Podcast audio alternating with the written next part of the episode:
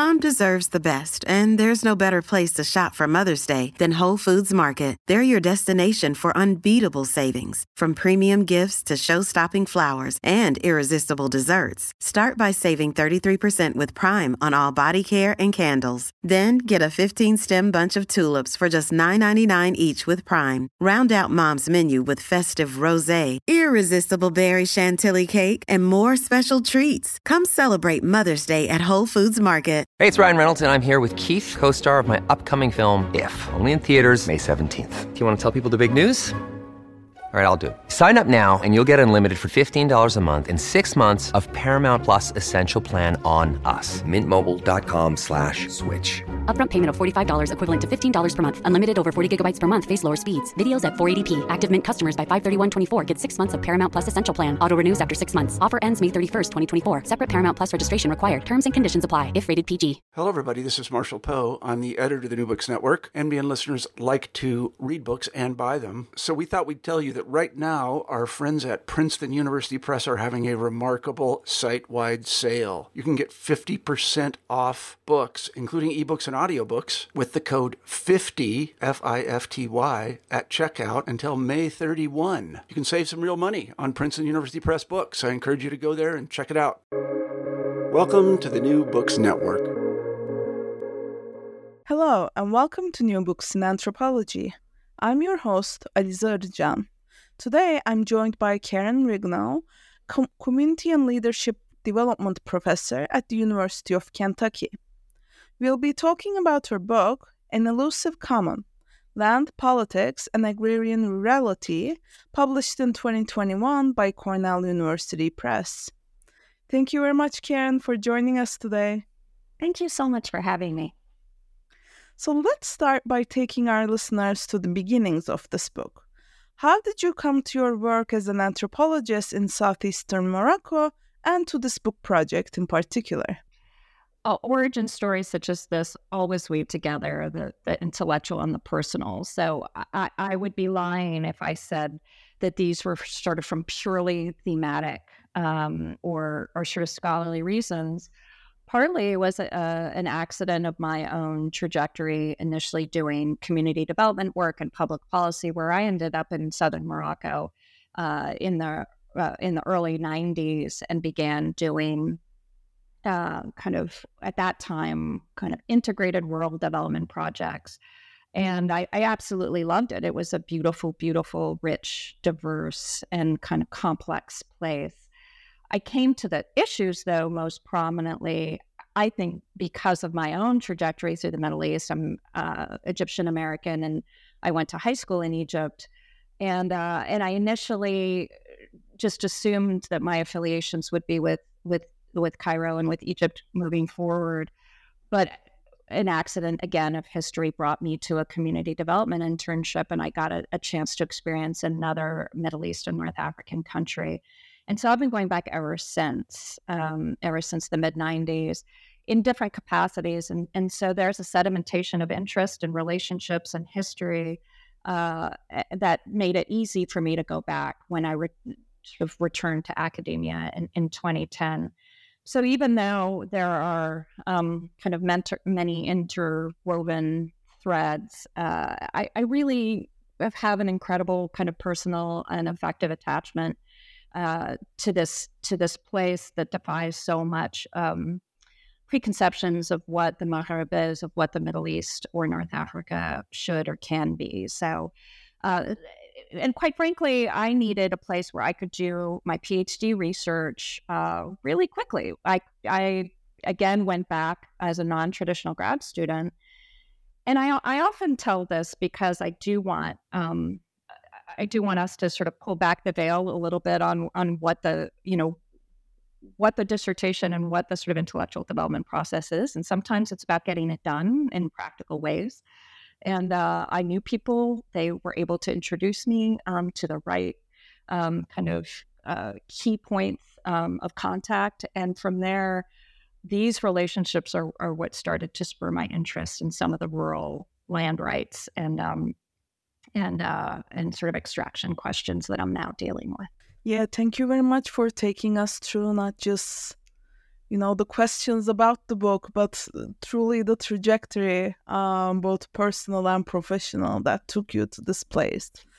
Um, and you know i want to go not back but yeah i want to speak a little bit more about the title of the book. Like for me you know for this podcast i read many books. Sometimes you know i find it very rare that titles of books really capture what they're about. And for me, An Elusive Common was a great example. So, can you tell us how you use an elusive common and how you push back against romanticizing the commons through this concept?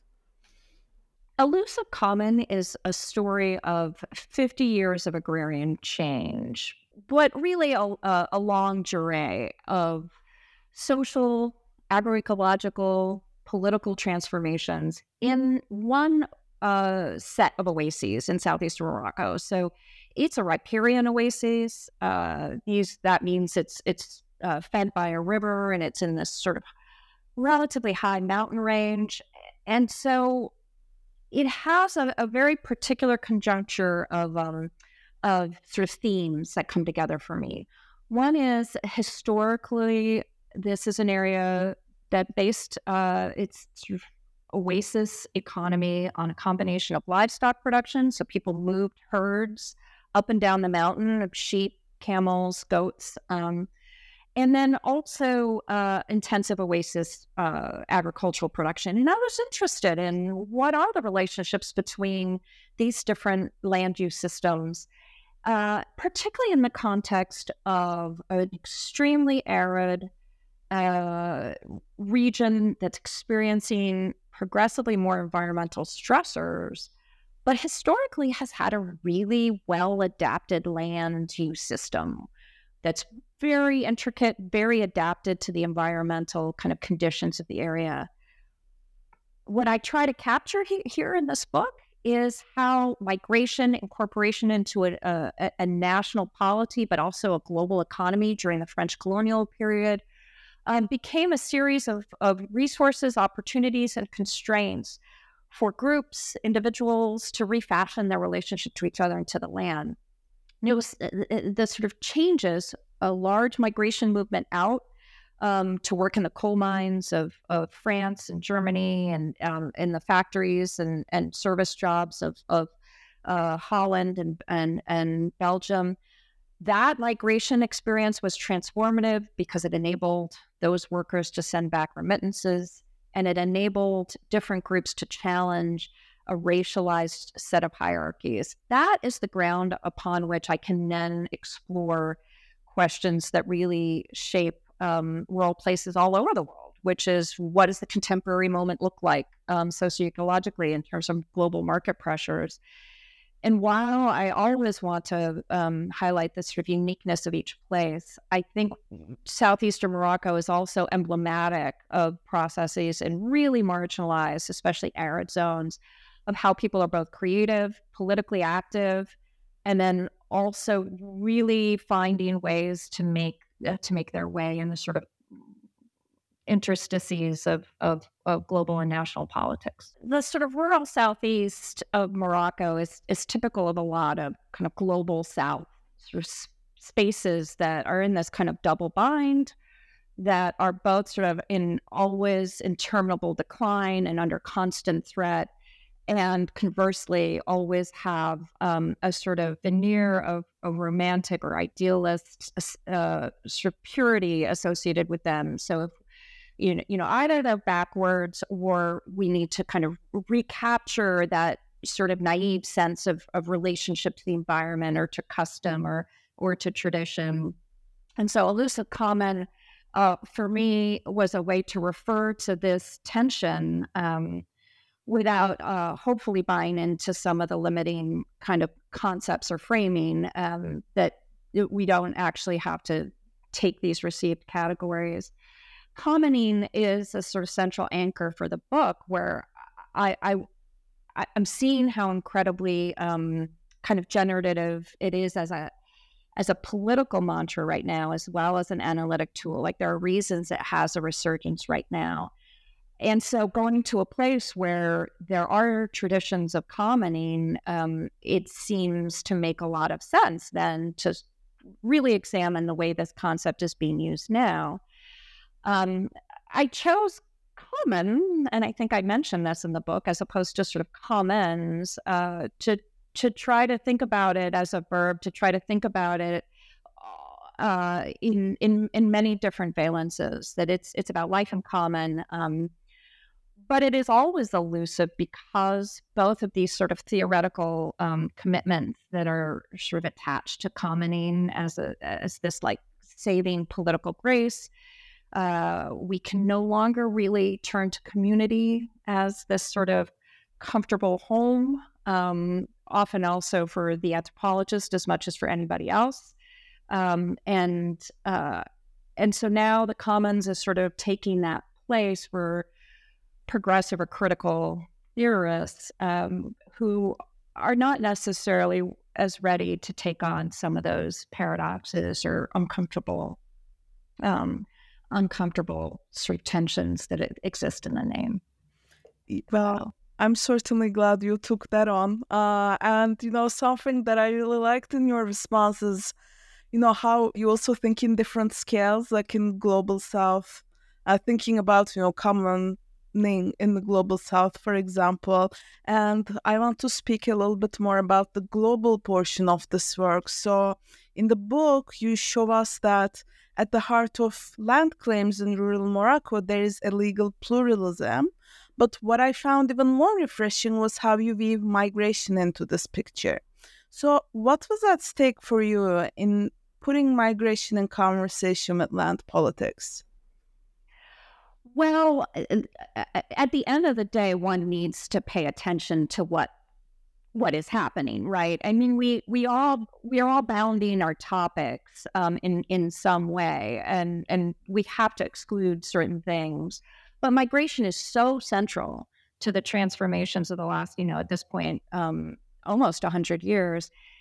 It, it, would it would actually be impossible to talk about these land politics without these global engagements. And I, I don't believe in anthropology. We need any more to to establish that rural places are connected, that they're cosmopolitan. Like this is not a this is not a project we need to take on anymore. Um, but but you still need to sort of account for how these different scalar processes sort of connect um, and not make assumptions about about the way they operate and um, and the migration has been a primary lens through which this region has been seen both in the scholarship but also in the sort of public policy. Um, and so there too uh, it, it's it's a challenge actually to figure out where to place migration, and alongside that, where to place racial politics, because again, the migration politics and the racial politics are the two primary lenses through which um, changes in this area have been seen, and rightfully so. They're not; they have not been wrong. The other theorists or the or the sort of public commentary about these issues. Um, so, if anything, the question is how do I pull back or perhaps broad, broaden the lens to sort of see see it through a different um, kind of uh, sort of set of frameworks or concepts. Um, so I don't really see myself as part of migration studies um, necessarily. Uh, again, that's a choice. We all have to make choices for what our our books are going to do, but that doesn't mean that migration then doesn't really set the terms for so much of what happens. Um, and it's a way also to to push back. And here it's the material that's that's telling us this. It's not simply my own political commitment. Um, to push back against the idea that sort of um, land politics are inherently populist or primordial, or or about sort of returning to to roots that they are. Um, what's at stake for me in bringing migration politics is what's at stake for for the people involved, which is really using land as a fulcrum uh, around which they're going to make claims and and and leverage economic processes and families and households to make so many other kinds of claims. So I wanted migration to be both front and center, but to be decentered as well, because one thing that I, felt like could use a ref, sort of a a, a, a refresh is um, a sort of an agrarian studies perspective because they, there's been a pass through of kind of critical agrarian studies in Morocco in like the, the 80s um, and uh, and late 70s um, from Euro American scholars, but also from Moroccan and uh, uh, Moroccan scholars. And so I feel like it was time to revisit the that lens. Yeah, and you know, I really appreciate you laying out what we don't need to hash out again about, for example, rural studies in anthropology or, you know, reestablishing that rural spaces are global spaces. But you also bring us, you know, interesting way, new ways to think about rurality. You specifically have concepts like new rurality and new commoning, which I think are very important. And I'd love to hear more about what is new in the rurality and forms of commoning that your interlocutors led you to, and perhaps in what novel ways do rurality and commoning inform each other? Well, it is always challenging to take on the term new because it stops obviously being new r- rather quickly. So I did not kind of um, settle on that as a as my own frame. It's actually a reference to a rural sociologist out of Holland, Jan van der Ploeg, who who wrote a book called The New Rurality.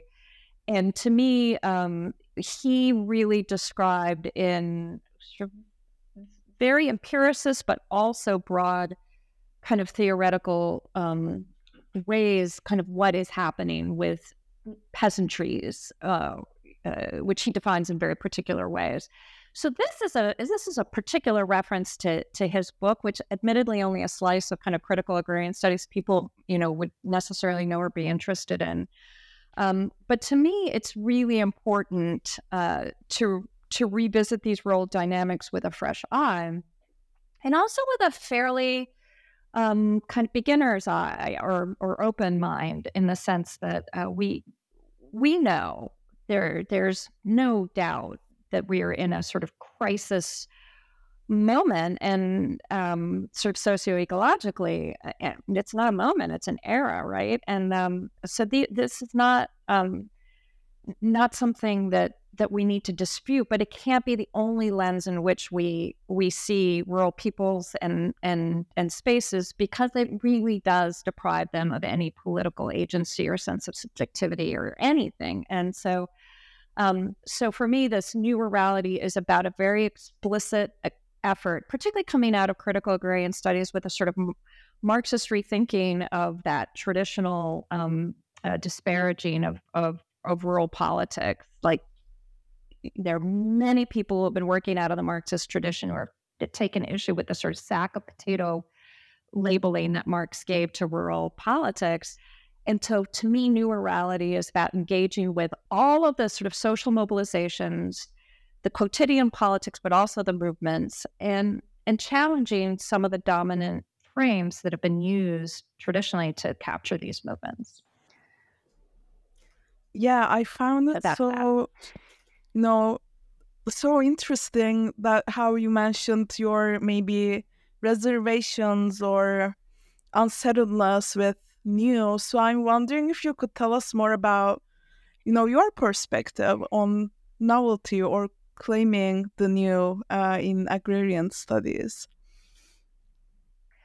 Well, it's been heartening to see in the last 10 years this like efflorescence of interest. And I think it comes along with uh, that sense of urgency about um, kind of critical environmental studies. I think that the interest in land and critical agrarian studies is really linked with this increasing environmental um, kind of critique coming out of anthropology and humanities as well.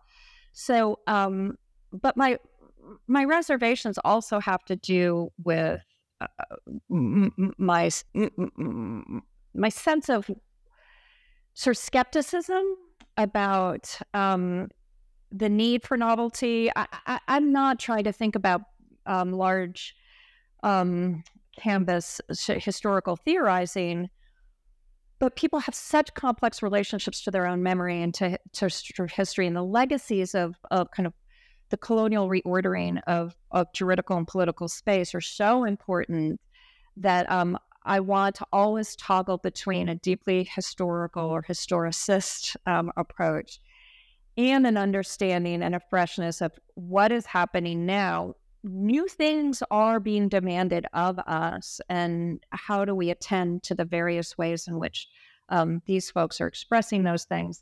And I'm in part interested in that because um, it is often um, kind of labeled in maybe I would say, uh, I'm trying not to generalize, but in some of the sort of activist European coverage of some of the uh, environmental issues that I'm kind of looking at is often sort of seen as a place where there's not an, a you know a mature environmental movement. Um, there, it, environmental justice hasn't arrived in Morocco, um, and to the extent that it has, you know, it's campaigns in Casablanca or in those the cities to remove plastic bags. And this is uh, definitely something I wanted to push back against um, because uh, if we look at the the new rurality and the kind of politics involved in the commoning that I'm describing, they don't necessarily employ the sort of social movement language or these globalized discourses, and they are often um, extremely effective. Uh, so we have to attend to these other modes of, of, um, of kind of working and claiming land. Yeah, that makes a lot of sense because, I mean, as a reader, the book came across to me as one that really eschews presentism and it really reads like a longue durée analysis of the dynamic struggles around land. So I'm curious about the role of historical analysis for you in understanding rurality anew or again. yeah, so uh, similar to to the way migration or race sort of weave in. I, I, I don't know how you do this work without a strong understanding of these uh, sort of uh, his, historical kind of currents. You cannot understand uh, land politics anywhere in Morocco, um, even though they're incredibly diverse. These politics in different regions, without thinking through the sort of legacy of colonial, um, colonial legal and, and bureaucratic structures and sort of figuring out exactly how that happens is an ongoing you know project for me. But i think um, even though i was not able to do archival work for this book and i, I definitely felt that but i you know I, I i moved on ahead with with whatever i could say um, based on my oral histories and the sort of published material that i did um, that i did work with.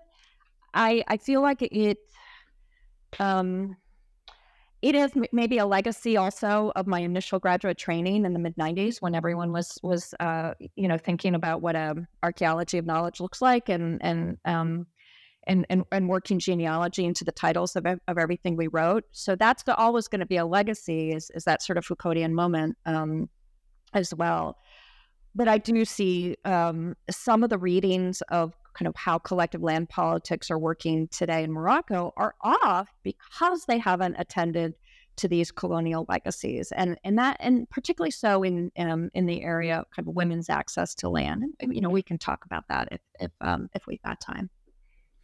Yeah, of course. I mean, I'd love for you to speak more on that because throughout the book, you pay careful attention to, attention to gender in many ways. So, from struggles over land um, to how you conducted fieldwork yourself. So I'd love to hear more about the role of gender, both theoretically and methodologically, in an elusive common. Well, as as we know, everything is gendered, so it becomes incredibly important to think about how kind of uh, gendered s- of social relations, access to to resources and power.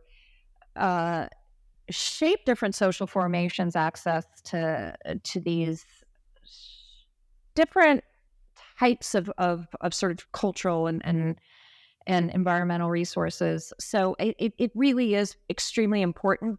Um, you could easily have organized the whole book around a feminist political ecology and really center that gender analysis and for me, I uh, was in a place where I really wanted to sort of tease through some of the agrarian issues um, that come out of land, um, land as a as a factor of production in the Marxist tradition, land as a sort of generator of meaning, as a as a site for um, for for so much politics. That was my interest, and so again, you have to balance things.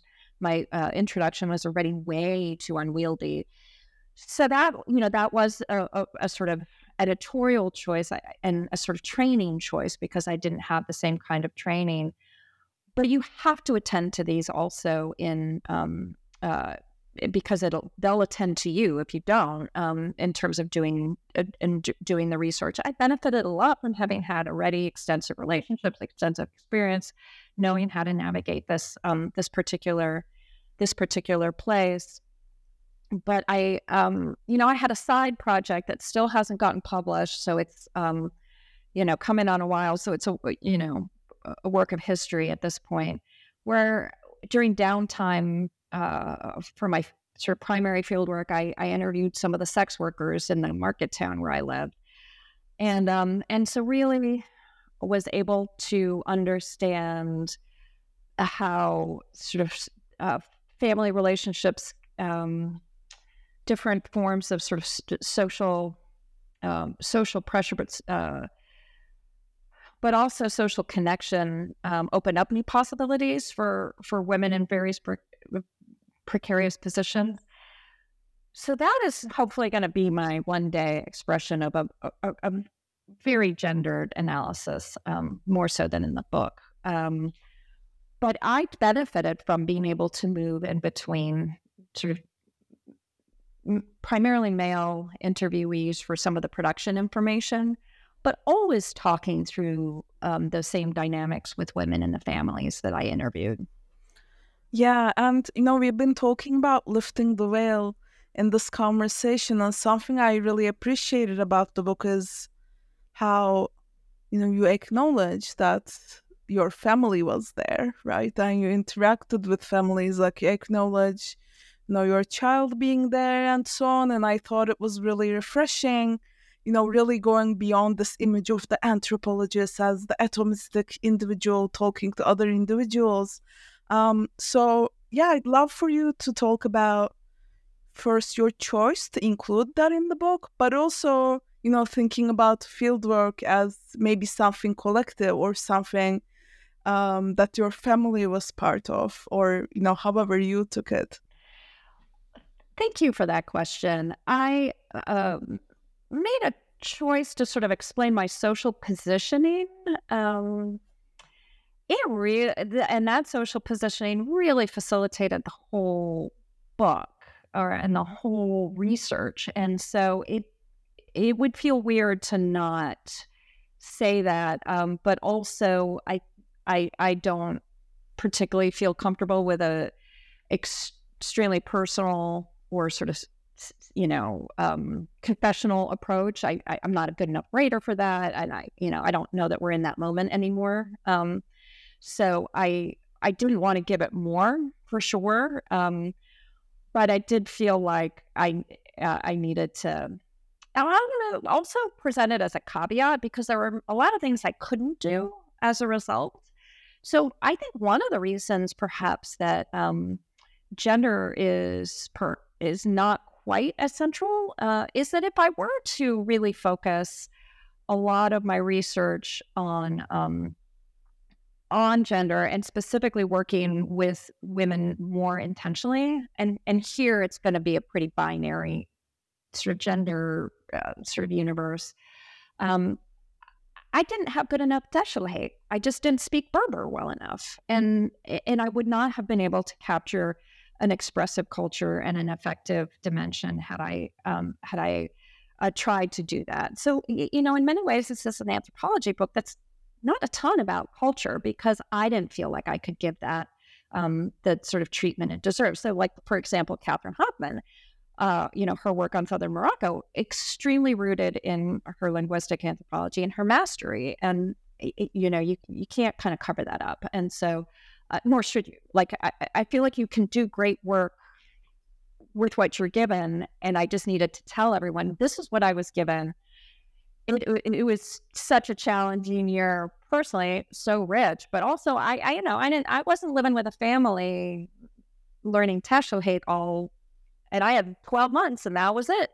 Um, I have subsequently been able to go back enough that um, uh, you, you, know I, I I'm I'm I'm feeling like the research is depthful, but yeah, part of that sort of family um, kind of dynamic is to also to center these sort of kind of kinship relations, which are still incredibly important. Yeah, absolutely. And thanks so much for sharing that. I think it's, you know, very helpful uh, for people to hear who are similarly trying to navigate life at large and doing this type of work. Um, and my next question is you know, expounding more on your methodology. So I read this book, even though you know I know you're an anthropologist, I read this book as a deeply interdisciplinary one. And I was very struck by how quantitative methods are expertly woven into your ethnographic narrative. So how did you put numbers and survey data into conversation with ethnographic fieldwork, which I feel is I don't know rather unorthodox in ethnographic books, and it's really refreshing. Well, that is incredibly kind of you. I have been very inspired by the work of Jane Guyer, who I think does this beautifully, and and is not new. Um, you know, she had done this kind of work going back decades, and there mm-hmm. um, a sort of conversation that she has been able to have between these different modes of interpretation that I found really inspiring. I mean, I had to make the book less of just like an homage to Jane Guyer because it was very, I was very um, imitative of of of her approach. And I think what I so I'm so lucky also that I was able to do this because I don't think you can really do it as an individual sole anthropologist and during like your dissertation field work, you know, year or two years. I, I, I feel like it, I mean, many people I'm sure could do it because what I, what I do think there's a progression that worked for me in doing the ethnographic fieldwork and knowing what kinds of questions to ask of the more quantitative work. And, uh, and I, I've had some sort of um, lay training in economics. I don't do the quantitative, um, and thankfully, because the fact that I didn't do well in economics is why I ended up probably in anthropology. But um, but I I do with all of the critiques that we all you know know and that I share of of of neoclassical economics.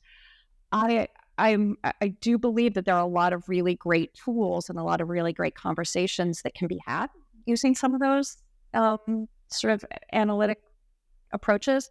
And so I had the chance to do um, a postdoc that was basically like another doctoral dissertation where I worked with an economist and I learned how to do a, a, a household survey.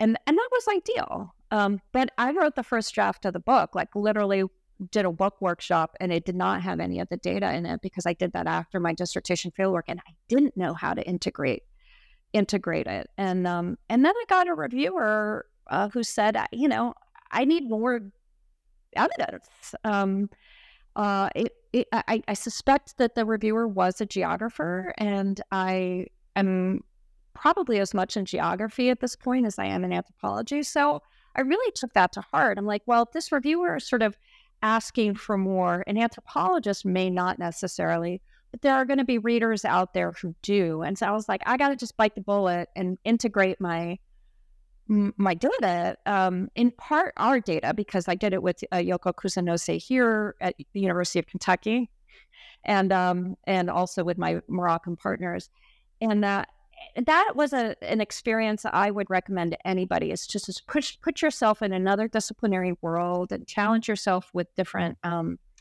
different um, methods. I am never, um, I'm never going to be doing uh, econometric analysis, but it sure was great to understand the kinds of questions and the sort of reasoning. Um, I understand sampling so much better. I'm a much better reader now of, of this material. And I'm so grateful to that reviewer because it forced me to grapple with this question of like, it feels so artificial to have my little description of the cafe and then like present a chart.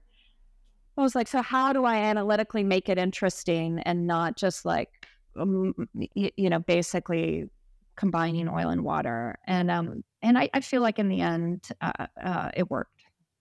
Yeah, I agree. And, you know, it sounds very nice to have, you know, this kind of reviewer whose commentaries are actually helpful.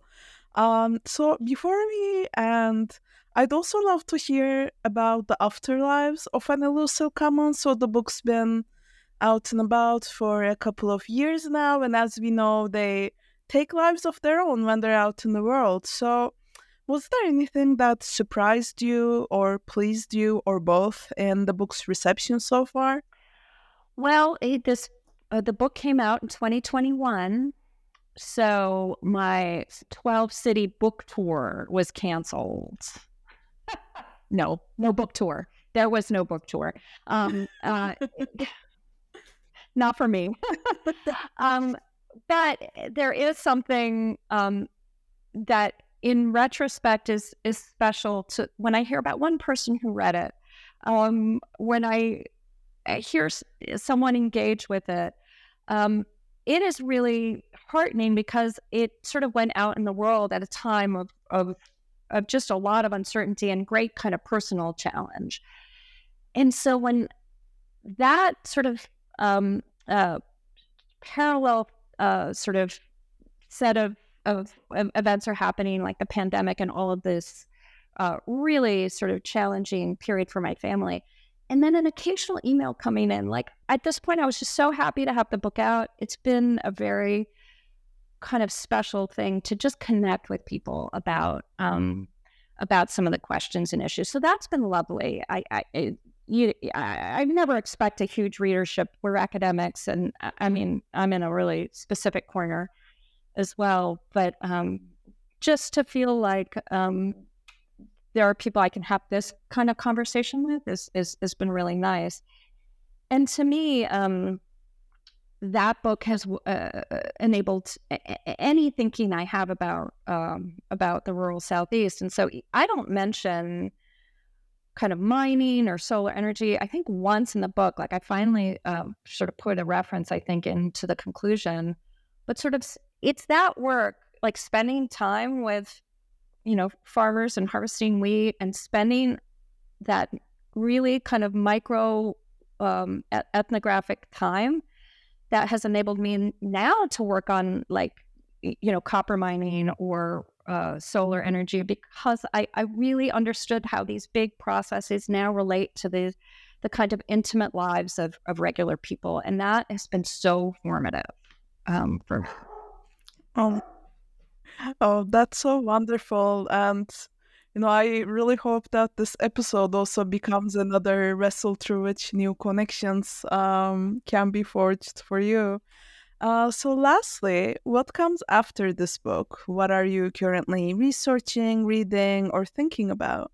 Well, I am in the middle of a collaborative research project. So I, uh, we we know our work is always inherently collaborative, but this is an explicitly collaborative and engaged research project in the kind of critical participatory action research tradition of um, comparing residents' experiences of a a, a large scale solar utility. Um, so uh, an installation that will have about 800 megawatts in also the southeast of Morocco, but not the exact same area. And then comparing their experiences with residents' experiences of a copper mine, also about 200 kilometers away from where I um, did the research for this book. And so we are looking at land tenure dynamics, about governance, all of my kind of thinking about how land figures into people's kind of temporal scans also around politics, as well as their kind of the social embeddedness of rural politics uh, have um, have really shaped the way I understand some of this um, energy transition and extraction work. So I love the agrarian dimensions of my work and of this book, and that's uh, really more uplifting than uh, working uh, around the copper mine. Um, and and eventually I'll go back to it. Um, but I have I've also understood the importance of expanding our lens of what agrarian is, and that you can't understand agrarian rural spaces without looking at um, extraction um, in all of its forms, and renewable energy is is is definitely being rolled out in places like Morocco, and you know, if we can use a term global south, um, in inherently exploitative ways. The term isn't great because I'm doing the same research in, in Central Appalachia. These sort of um, m- modes of extraction happen everywhere, so we're not, you know, not simply in kind of um, putatively global South countries. Yeah, thank you very much for sharing that with us, and we'll be looking forward to the results of that work too. But for now, thank you very much, Karen, for joining us and for your insights. Thank you so much. It's been such a pleasure. It's, the pleasure is all mine. I'm your host, Aliza Arıcan. This discussion of an elusive common, land, politics, and agrarian rurality, published in 2021 by Cornell University Press, is brought to you by the New Books Network. Thank you for listening.